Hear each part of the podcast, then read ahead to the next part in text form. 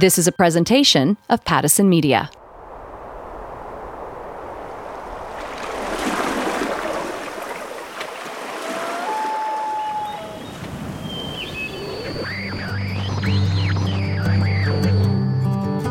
Amplify Canada is an initiative created by Pattison Media, designed to celebrate and elevate small businesses, the backbone of our economy. Thousands of small businesses, groups, family organizations, and individuals are showcased on Pattison Media radio stations from Winnipeg to Vancouver throughout the year. Every month, we go deeper and share the incredible journey of a few that have made an impact on their community. Some have flourished, others may need a little extra love and support. These are their stories. Welcome to Amplify Canada. There ain't no way I'm gonna let you go, baby. There ain't no way I'm gonna let this slip away. Each episode, we highlight local musicians. This time, it's Kaylee Cardinal, a Juno Award-winning musician, who I'll introduce you to at the end of the podcast. On this show, first and foremost, absolutely it's passion. I think that most successful entrepreneurs do it from a place of passion. You feel it, you smell it, you hear it, you taste it. That's Jennifer Smith, president of Everything Podcasts, and she is a woman who rocks, launching 6 successful businesses throughout her career. Her perspective on women and business throughout the podcast. A cleaning company was never something that either of us dreamt about, but definitely become more than what people think about when you think about a cleaning company. That's Mary Rapier. She partnered with another area mom, Darcy Portness, and created Oceano Cleaning Services, a flourishing business in the Vancouver area. There wasn't a lot of women at the time. 15 to 20 years ago when I started, I experienced such a wake-up call where I noticed that there was such an opportunity that we could progress this industry. That's Jennifer Jackson, president of Universal Geomatics Solutions Corp., a 35-year-old geomatics land-serving company that services the energy industry. To have each of us having the ability to be able to go out and create whatever it is we want is incredible. And it doesn't happen everywhere, and I don't take that for granted at all. Tamara Stanners went from a television and radio career to running a music festival. We'll hear her journey and perseverance to get there. I know what I'm doing. Yeah, so do I. Screwing up your life. No, I'm trying to make it better. I'm not going to spend the rest of my life working my ass off and getting nowhere just because I followed rules that I had nothing to do with setting up, okay? Hi there, I'm Linda Freeman, your host for Amplify Canada. Women play an important role in the economy. In 2019, according to Catalyst, the share of the female population aged 15 and older that participated in Canada's workforce was at 64.7%. However, women-led businesses account for only 15.6% of small and medium enterprises in Canada. And then COVID hit, forcing 62% of female-led businesses to lay off more than 80% of their staff due to the pandemic, versus 45% of businesses overall. The industries most affected during the pandemic are women-dominated. The data suggests to date, Canadian women-owned businesses have taken 10 weeks to rebound, compared with 5 weeks for male-owned businesses. But despite what we hear in the news, and despite some of the statistics, women are amazing, creative, driven, smart, persistent, passionate people, and they make incredible business leaders. This country is built on small businesses. Let's listen to the stories of the women who rock Canadian small business. It's 5:45 a.m. You jump out of bed at the sound of your alarm. By 6:15, you're showered and dressed. 6:45, you have a cup of java and start a dinner prep. By 7:15, kids are up and you're getting them breakfast. Lunches already prepared, and you have them out the door and on their buses by 7:45 a.m. You take a deep breath, grab your bag, and head to the office. This is a fairly typical day for a lot of working women. Now, the pandemic kind of took the driving to work out for many, but then throw in the challenge of kids learning from home, and you had a situation that forced a lot of women into a tailspin. Yes, there are many men who take this on and many households where these responsibilities are split. But generally speaking, and according to statistics, a 2019 Gallup poll showed it's still 75% of women taking on the extra family duties on top of working full-time, which is why women rock.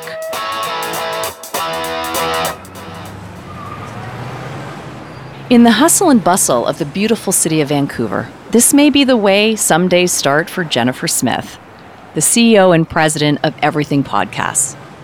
Jennifer's extensive media, broadcast, and digital marketing experience include executive positions at Roundhouse Radio, CBC, Bell Media, and Headline Media Group. She's launched 6 successful startups and has extensive venture capital and IPO experience. Jennifer is also the recipient of the Canadian Women Entrepreneur of the Year Award. Very impressive. That was from the University of Toronto's Rotman School of Management. I met Jen 25 years ago, as we both helped launch Vancouver Television. Jen, I wanted to talk to you first about the perspective of that journey, being a woman in business, and what you've had to deal with over the years. You know, this is an interesting question, Linda, because being a woman in business, certainly coming from the broadcast media side, was not without its challenges, only for the simple reason that we were fairly new to the business 30 years ago as far as taking leadership roles in the business. When breaking in any new worker, and of course especially a woman, you've got to explain every angle of the process down to the last detail. So it was a bit challenging to have a seat at the table, and you know, it was something that interested me quite a bit because I love the broadcast business and the media business, and it was something I was always attracted to. As a child, I bought a clock radio at Kmart and heard the Casey Kasem show, and I was hooked, and I thought, wow, what is this magic that's coming out of the speaker, and how do I get to be a part of that? I joked off the top with a bit of the play-by-play I was doing of life as a working mom. Now, Jen, we often hear the discussion that women can have it all. I think if we're being honest as a collective, saying that we can have it all, 100% you can. But can we have it all in an equity of balance? Just, well, Linda, it's just not true. Because, you know, you can't have this perfect balance of being a mom of 3 children and being a CEO of a startup or a global company and say, yes, I'm ticking all the boxes and I've got self-care locked in. I've got the kids handled and I've done their homework. Yes, I've walked the dog, made a hot dinner and didn't rely on takeout. I think we have to be honest with each other as a collective and say, there's no such thing as a true balance, but there is a true balance of knowing that you can have it all. So we have to be comfortable with the fact that true leadership is recognizing you can't be perfect 100% of the time, and that there's some place in there for humility and some place in there for humanity. And sometimes we have to really check ourselves, I think, Linda, and say, we're human beings, not human doings, and be okay with that. And true confessions, there's some days I'm not okay with that because I want to strive for perfection. But as I'm learning in my own life journey, I recognize that there's no such thing as perfection, but there's nothing wrong, I think, for striving for it, right? And I think it's so true, and it's important for women to speak that truth too, Jen. Like, we need to hear that. We'll talk to Jennifer more about being a woman entrepreneur, how to be successful. But we now turn our sights on 2 moms who came together in an unexpected way. This story takes us to tree-lined seaside neighborhood of Tsawwassen, located on a peninsula in the southwestern corner of the city of Delta in British Columbia. It is also the location of the Tsawwassen Ferry Terminal, part of the BC Ferry System. We're here because I want you to meet the 2 women behind Oceano Cleaning Services, Darcy Portness and Mary Rapier. Hi guys, let's start with you, Darcy, and the fact that you are an Olympic medalist? I grew up in Richmond, BC, and then went off to university and learned how to row. So I was on the Canadian Olympic rowing team for a number of years with a top performance in London 2012, silver medal in the women's 8s. Canada. More medals at stake for Canada. That's the lineup for the women's 8. The race is now on. From there, I went on to career exploration, as many athletes struggle with that transition, and it certainly is a challenge at times. Dabbled in banking and teaching exercise classes, spin classes. Somewhere in there, I had kids, so I've got now a 7-year-old and 5-year-old twins. My story meets up with Mary when my twins were babies still. We moved into the same neighborhood. So Mary and I are neighbors, but I'll let her jump in with her end. I started in South Korea, so adopted from there when I was 7 months old, and into an Italian-Canadian family in White Rock, BC. And then we moved up north to Haida Gwaii and then moved to Vancouver in 2010. I always wanted to live in Vancouver or near, at least, be by the ocean. It's a beautiful place. I'm always drawn to the ocean. Before our business, I was a flight attendant for WestJet. Enjoyed doing that for 15 years now. It's been a really fun job and got a lot of different experiences, but it's kind of a hard job to have when you have 3 little kids at home. I now have twin 5-year-old and a 2.5-year-old. I can only imagine. You're both moms of twins, neighbors, friends, and now business partners. How did that all happen? I think Mary and I were like-minded in a lot of ways, wanting something more out of life, making a difference. So we were away on a girls' trip, just Mary and I together. And I was sort of asking her, what am I going to do with my life? And how can we make it work so that we can work around our kids and be there when they get home from school, and just being present in the family life as well as building something. And so she said, kind of off the cuff, like, why don't you start a cleaning company in Tsawwassen? One of the reasons we were on a girls' trip, and one of the reasons why we were walking every Sunday too, is Darcy became a rock for me. My dad had passed away in the very beginning of the pandemic. So I think that amongst her friendship, we also created a bond. Darcy also became an outlet, a positive outlet, and Oceano could become an extension of that, as creating something beautiful out of a really, really, really difficult time. And you decide on a cleaning company. Why the name Oceano? The name Oceano is a bit of a tribute to Mary's dad, who was Italian descent. Oceano means ocean in Italian.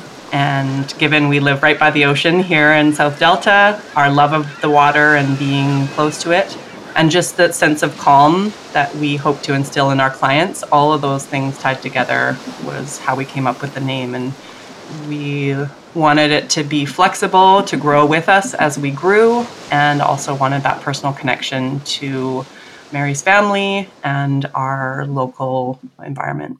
And why a cleaning company? I grew up with a cleaner. There were 5 of us kids, so my mom hired a cleaner for every 2 weeks. So I'd grown up with help, I guess, and realized now the impact that that had. There was our own personal perceptions of what a cleaning company was going to be like, and being owners of a company, that was really exciting. And so we wanted to create the company part first, and building what we're realizing is quite a diverse workforce. Our cleaning staff are 80% male right now. It's just worked out that way. It is unique, and we've gotten comments from clients about how, wow, you know, you're hiring these young men, and isn't that great for their future lives? And the current workforce that is in this kind of service industry, entry-level jobs, they don't have the same stigma that I grew up with. They want to work where they're appreciated as a person.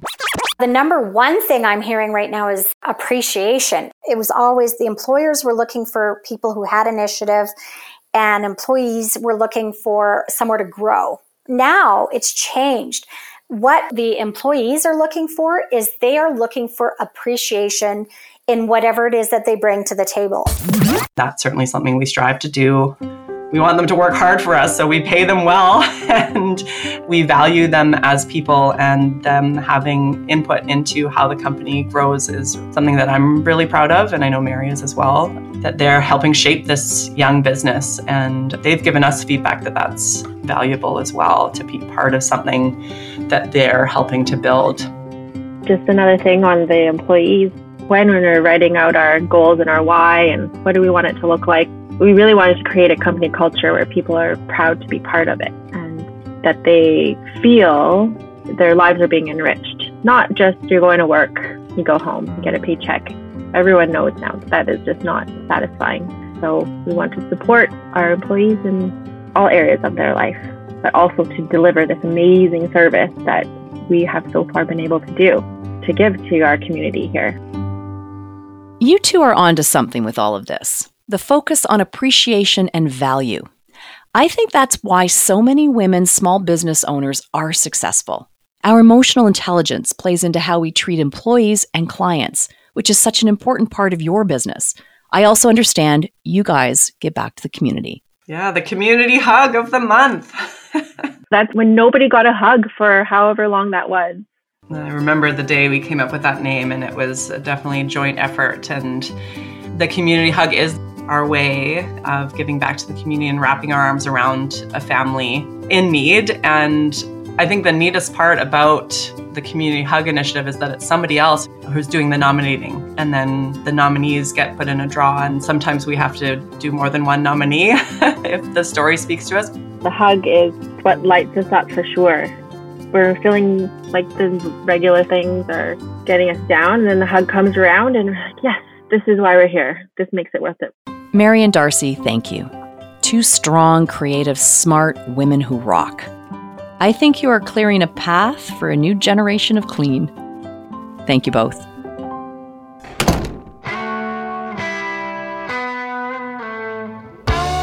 Listening to Mary and Darcy talk about how they want to shape their company got me thinking. Are women-led businesses doing a better job in areas around employee engagement? So I found an article in Forbes magazine that cites Pekin, a real-time HR insights platform, who did a recent study on women-led companies and found that employees at women-led companies are more positive relating to their organization's strategy and mission and its ability to communicate on these topics. And overall, they're better at meeting job satisfaction needs than those led by men. So let's go back to Vancouver and revisit our conversation with Jennifer Smith, CEO of Everything Podcasts, and talk a little more about women in business. Jen, do you think things are different for women today? You know, I think the women in business today is different than it was 20 years ago, only because the recent conversations that the world are having are about diversity. So I think that the representation of this conversation, you know, all of the brave women that have come before me and all of the brave women that will come after me are having a seat at the table because they are making a decision, Linda, to be brave.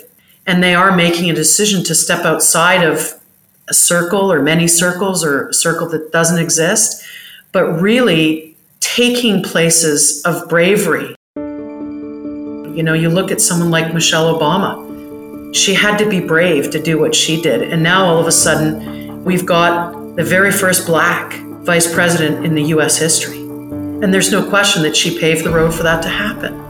And I think that also, the future for us is about bravery. It's about fresh ideas. It's about the new approach.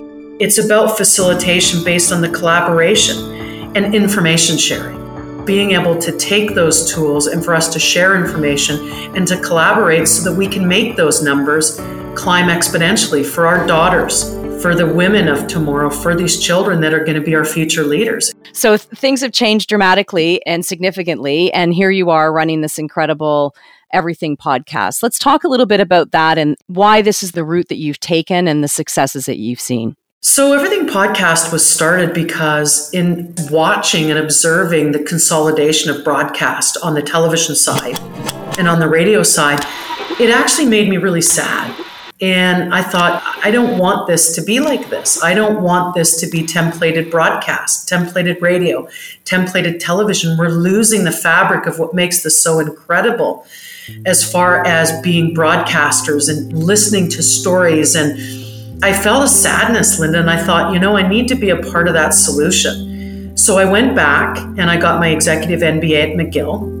And what I wanted to learn is about the digital progression of business going forward. So it was through those studies I thought, you know what, I want to be part of that solution. So Everything Podcast was born of the understanding that we can go back to the root of what makes broadcast so incredible. And what that is, again, some of the best stories are told from long form, passion, commitment, connection to the audience. And wouldn't you say that it's that ability, that storytelling, that elevates any business and can really help small businesses stay competitive? There's no question.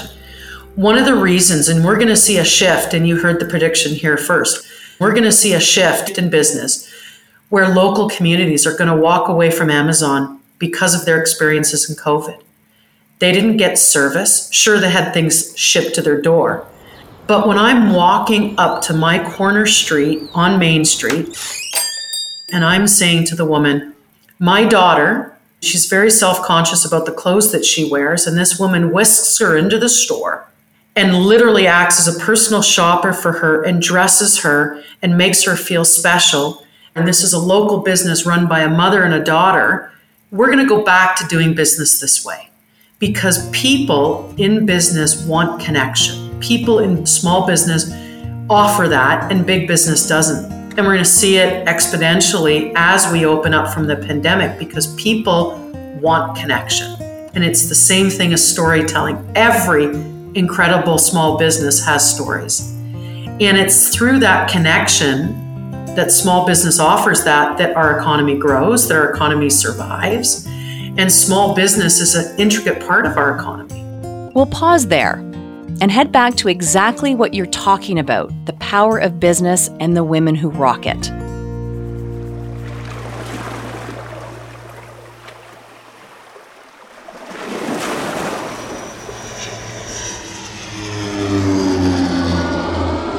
Heading from the beautiful coast of British Columbia to one province over, Alberta, where we find Universal Geomatics Solutions Corp. There are 3 locations in the province, Calgary, Edmonton, and Grand Prairie. So not a small business now, but they have been providing land surveying, construction support, GIS mapping, and project management to a variety of industries since 1986, and a majority female-owned business. Meet Jennifer Jackson, the president of Universal Geomatics Solutions Corp.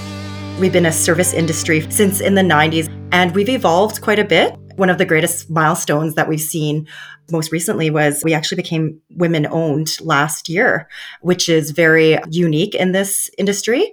At a company of our size that services the energy industry particularly, it's extremely uncommon. And so it was a great milestone, and we're very happy about that. And it's a real male-dominated industry. How did you establish yourself? Tell me a little bit about the process that you went through. That's interesting that you bring that up. And when we talked about that the company was 35 years old, I can say that there has been such a progression that we've seen over the past years. I've been with the company 11 years. I started in the industry in land surveying. So you're out in the field, you're running a chainsaw, pounding in pins, you're on ATVs all day. It's a pretty remote type of work. There wasn't a lot of women at the time.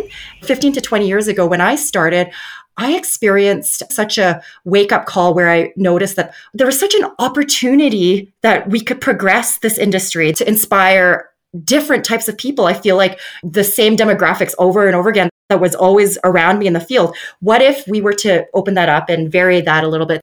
So yeah, there was a lot of challenges earlier on in my career. There continues to be a lot of challenge, but I don't think that that's unique to our business. I think every business is going through that with the pandemic and everything like that.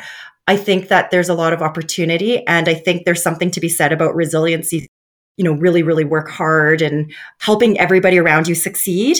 It's really rewarding and not easy work. Just like being a mom, right? It's not easy work, but you do it and it's so rewarding. Now, how did you manage all of this when the pandemic hit, from running a business and as a mom? I have a story. Like, I remember when the pandemic first started, we were working from home and I had just come back from maternity leave. My son was about 15 months old. So the kids were at home. I've got 2 young children when we had just locked down, I was wondering, like, are we an essential service? Like, are we having to shut down and lay off every single member of the company? And I'm just kind of in tears, like, what are we going to do? I just remember thinking, oh my goodness. And then putting him into the high chair, feeding him Smarties and saying, like, I need 10 minutes to discuss this, to have this big board meeting. You know, it was a roller coaster at first. And I think in some respects, we were able to kind of bring the company together virtually even. I mean, we did an engagement survey early in the pandemic, and there was a rating of 4.1 out of 5 for how connected do you feel to the rest of the members of the company. That was in the beginning of the pandemic. And then midway through, we did that survey once again, and the numbers had increased to 4.7 out of 5 for engagement. So then do you see an optimistic future? We try to encourage each other at our company. When you focus on resiliency, you concentrate on what you can control. Some of those factors are resiliency. And I know that word is just such a buzzword. Like, how many times do you have to tell me to be resilient? But it really is. And I know it might sound cliche, but it really is something. We focus on what we can control. We focus on being there for each other. We do our business with high integrity. If you could come out of that and be able to sleep at night. I am optimistic, though. I think that there is a lot of opportunity coming. Going through what we did really has built us, a lot of us, that pressure, all of that continues. Like, I think we've grown so much. I see that every day. I see that with the people around us. I see a lot more compassion with one another. And I think that's really going to reflect in our future. That's my opinion. I'm often told that I have rose-colored glasses, but why not carry these rose-colored glasses? It feels good. Wouldn't it be amazing if we all wore rose-colored glasses? You are truly inspiring, Jennifer. Thank you. In my days of media in Vancouver, I had the pleasure of connecting with a dynamo woman by the name of Tamara Stanners. So back to British Columbia we go, and up the Sea to Sky Highway to Squamish, a town where they say great things happen.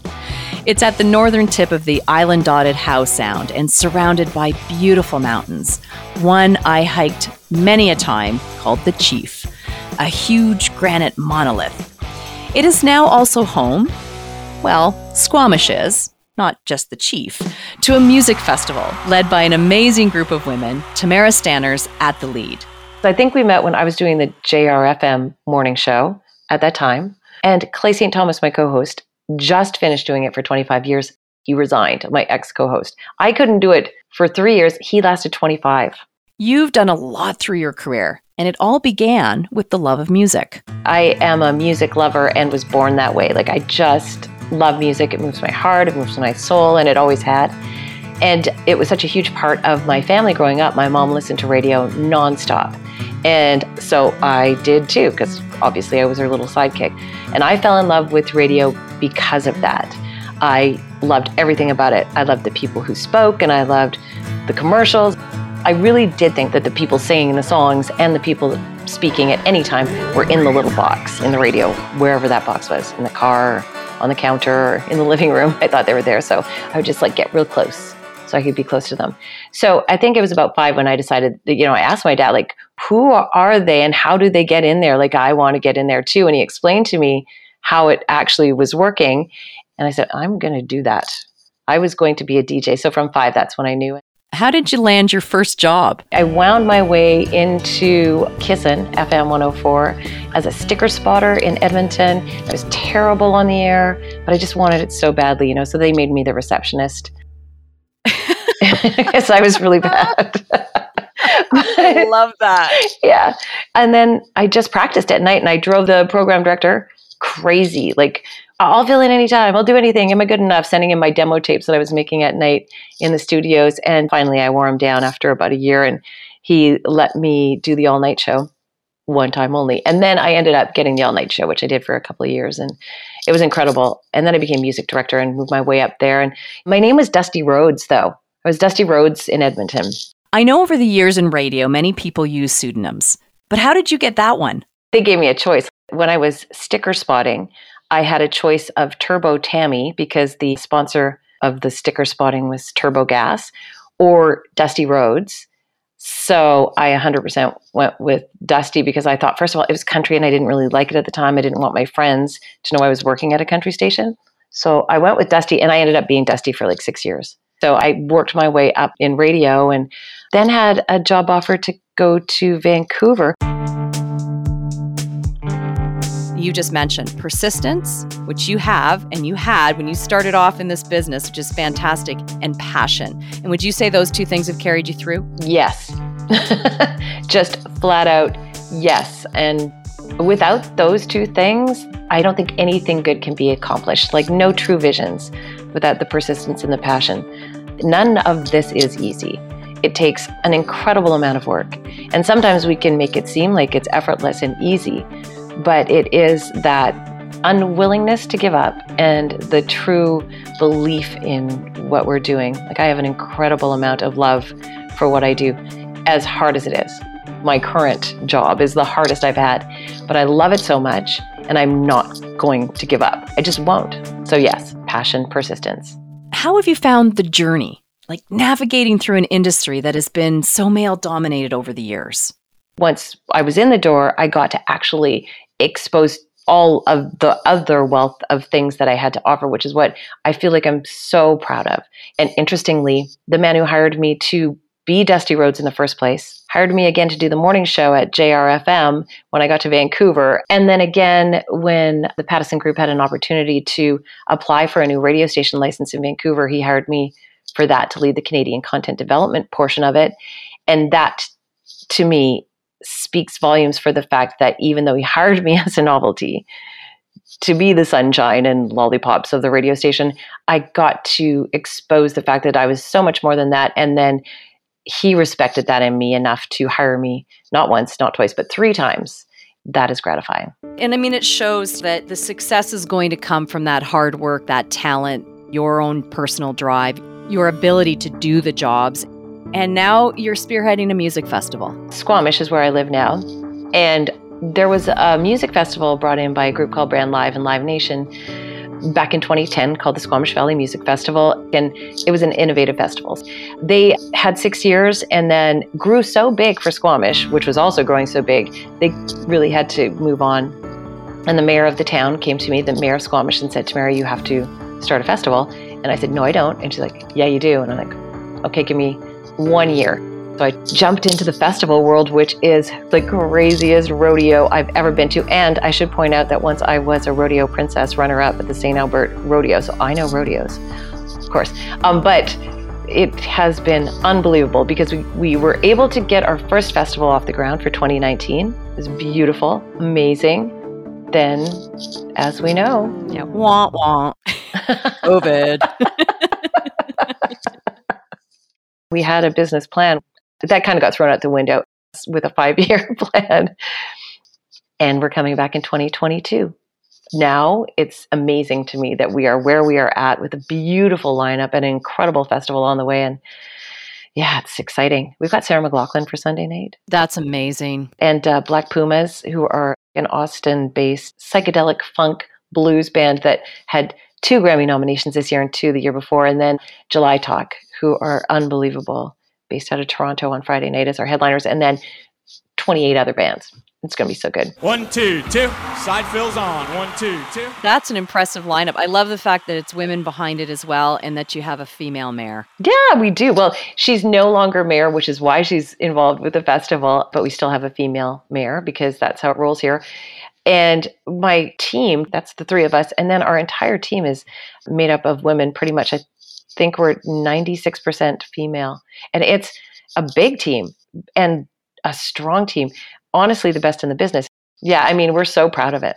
You're pretty much a small business enterprise, and your small business enterprise has had great successes, including what you're doing now with this music festival. Thank you. Yeah, I like to think that too. I mean, I've never really thought of it in that way so much, but I think of myself as a serial entrepreneur, even though I've worked for many companies. What about community in all this? Let's talk about the important piece that community plays to support small businesses, support a music festival like this is, well, it's massive, but it runs like any small business would run. Well, we're nothing without it, right? So in everything that I do, everything has community at the absolute core of it. It is making that connection with other humans to create something beautiful and better. We talk a little bit about just the importance of small businesses and that small business enterprise in any community, but also in this country, from your perspective.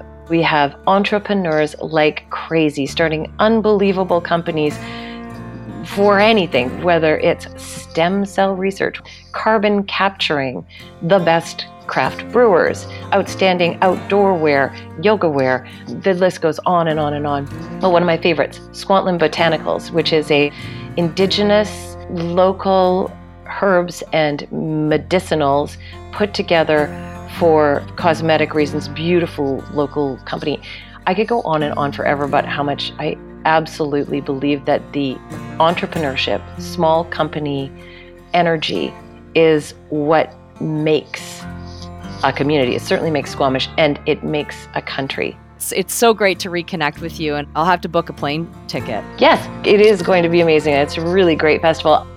Inspire, persist, passion, compassion, community, all words that have been used throughout this series, Amplify Canada. So I need to take this conversation back to the CEO of Everything Podcasts, Jennifer Smith. Jennifer, let's talk about this podcast, Amplify Canada, and go back to the root of what it's doing for this country, for small business. You're a huge part of that, and something to be really proud of. I mean, there's incredible stories in this country, and they're being told through this podcast. Amplify Canada was born out of a partnership. We became partners with Pattison Media, with Jimmy Pattison, Canada's most successful entrepreneur. And in fact, in Wikipedia, when you Google him, he is the single most successful entrepreneur in Canada's history. He employs 535,000 people worldwide, and he did this through small business.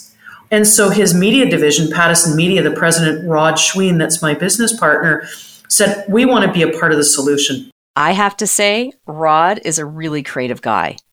And Jen, what a wonderfully creative way to show support to small businesses with the Amplify Canada podcast series. That is one of my favorite podcasts we have in our series, because it is providing solutions for consumers, for small business, and for our economy.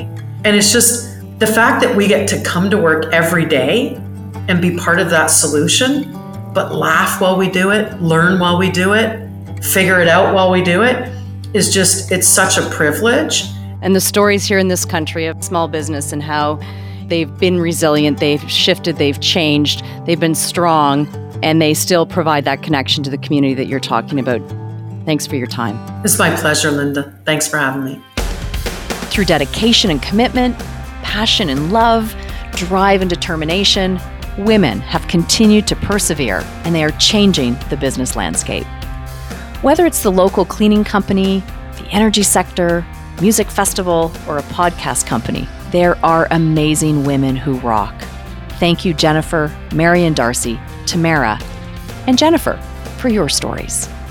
Thank you for showing us the important role women play in Canada's business scene. Now head out the door, because there's amazing local businesses just waiting for you to explore. And thank you to all the people in our communities who nominated them for Amplify Canada. Each episode of Amplify Canada, we introduce a local musician whose song you've been listening to throughout the podcast. Music is big business in this country. Independent artists can be looked at as small businesses that feed the big business of music. And on this episode, we're connecting with 2020 Juno Award winner Kaylee Cardinal. She's followed a musical path like many others, singing in church, performing in cover bands, writing original material. Now, with 2 full-length albums completed and a future release in the planning stages, she is ready to expand her well-awarded profile. From the small town of Beaver Lodge in northern Alberta, welcome Kaylee Cardinal.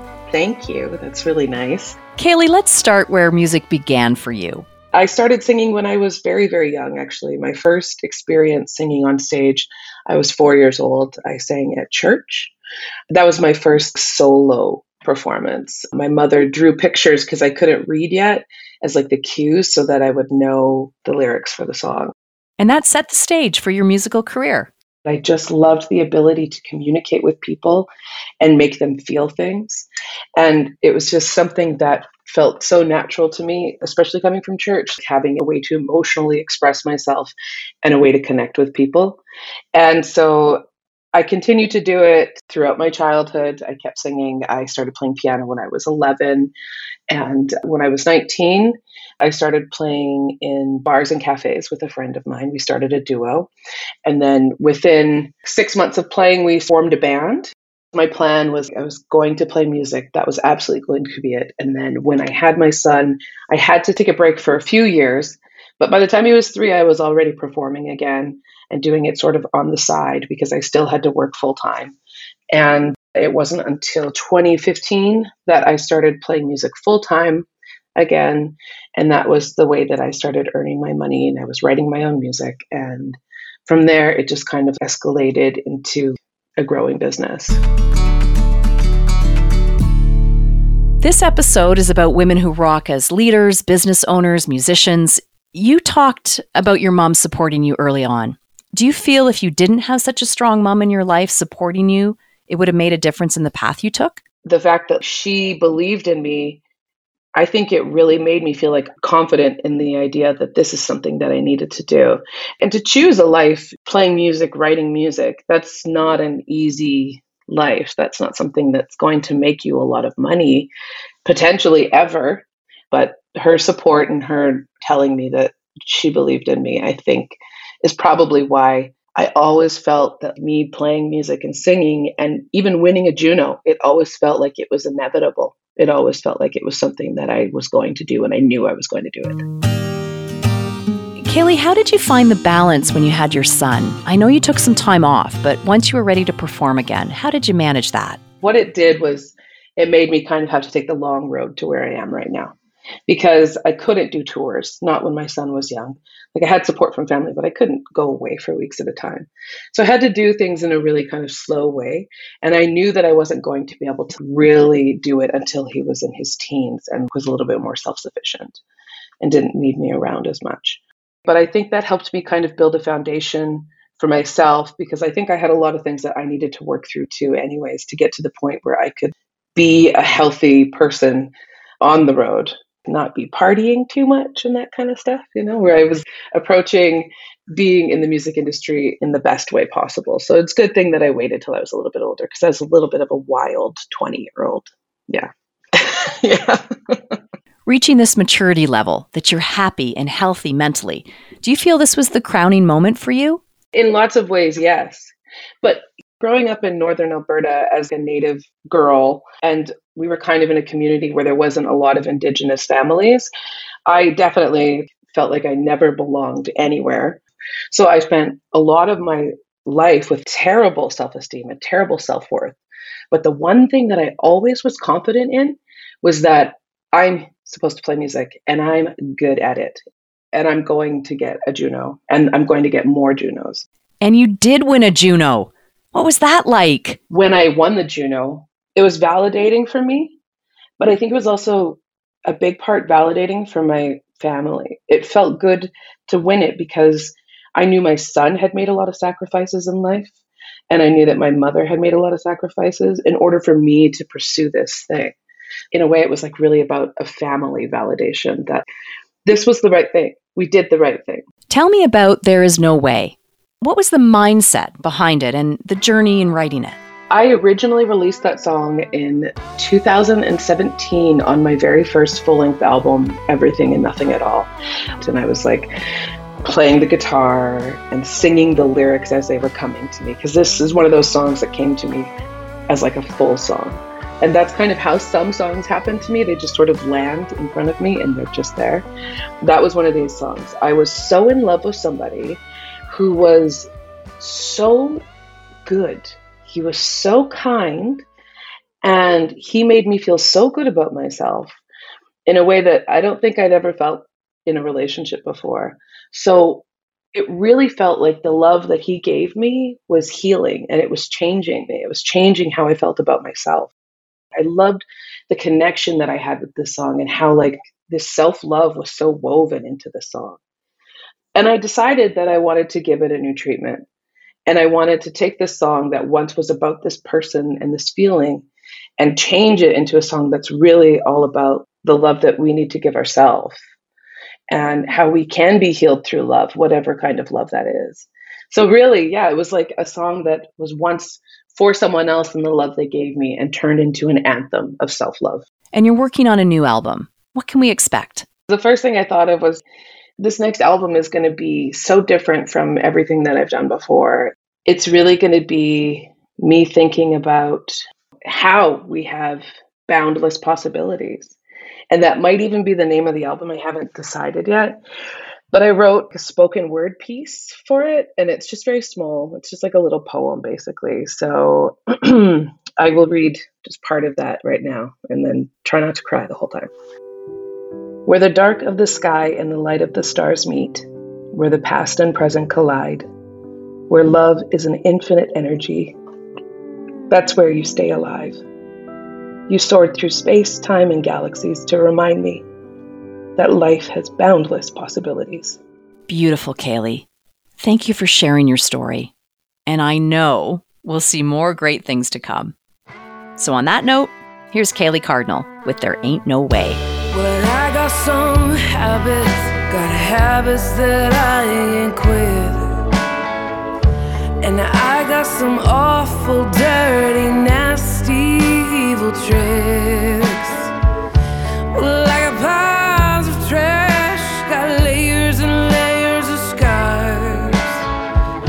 Got a lot of junk to get through to get to this jaded old heart. But you blew in like a warm breeze in the spring. You shake off the dust, you bring a green back to everything. And I fight with myself more than I will ever fight with you. The love that you give makes me feel like there is nothing I can't do. There ain't no way I'm gonna let you go, baby. There ain't no way I'm gonna let this slip away. There ain't no way I'm gonna let you go, baby. There ain't no way I'm gonna let this slip away. Well, there are places, real dark places that I'll hide. And I got poisons, oh, so many poisons to ease my mind. And I'll drift away even when you're holding me tight. Got a lot of repairing left to do to make everything alright. But there ain't no way I'm gonna let you go, baby. There ain't no way I'm gonna let this slip away.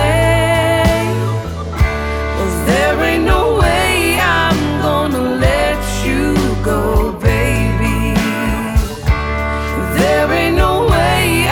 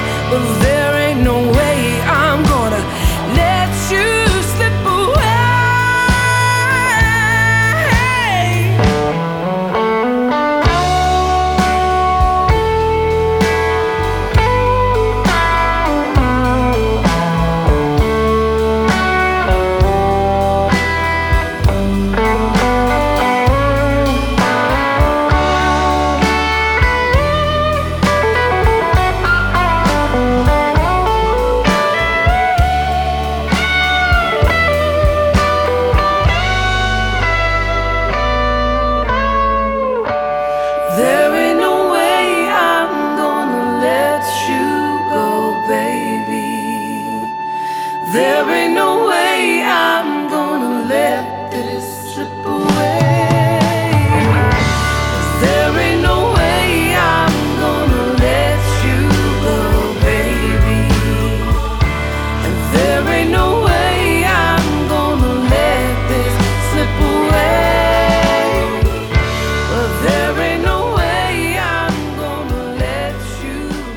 That was There Ain't No Way by Kaylee Cardinal.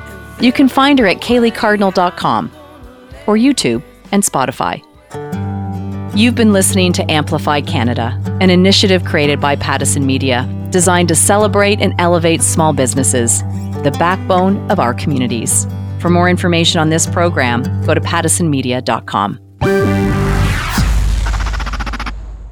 This is a presentation of Pattison Media.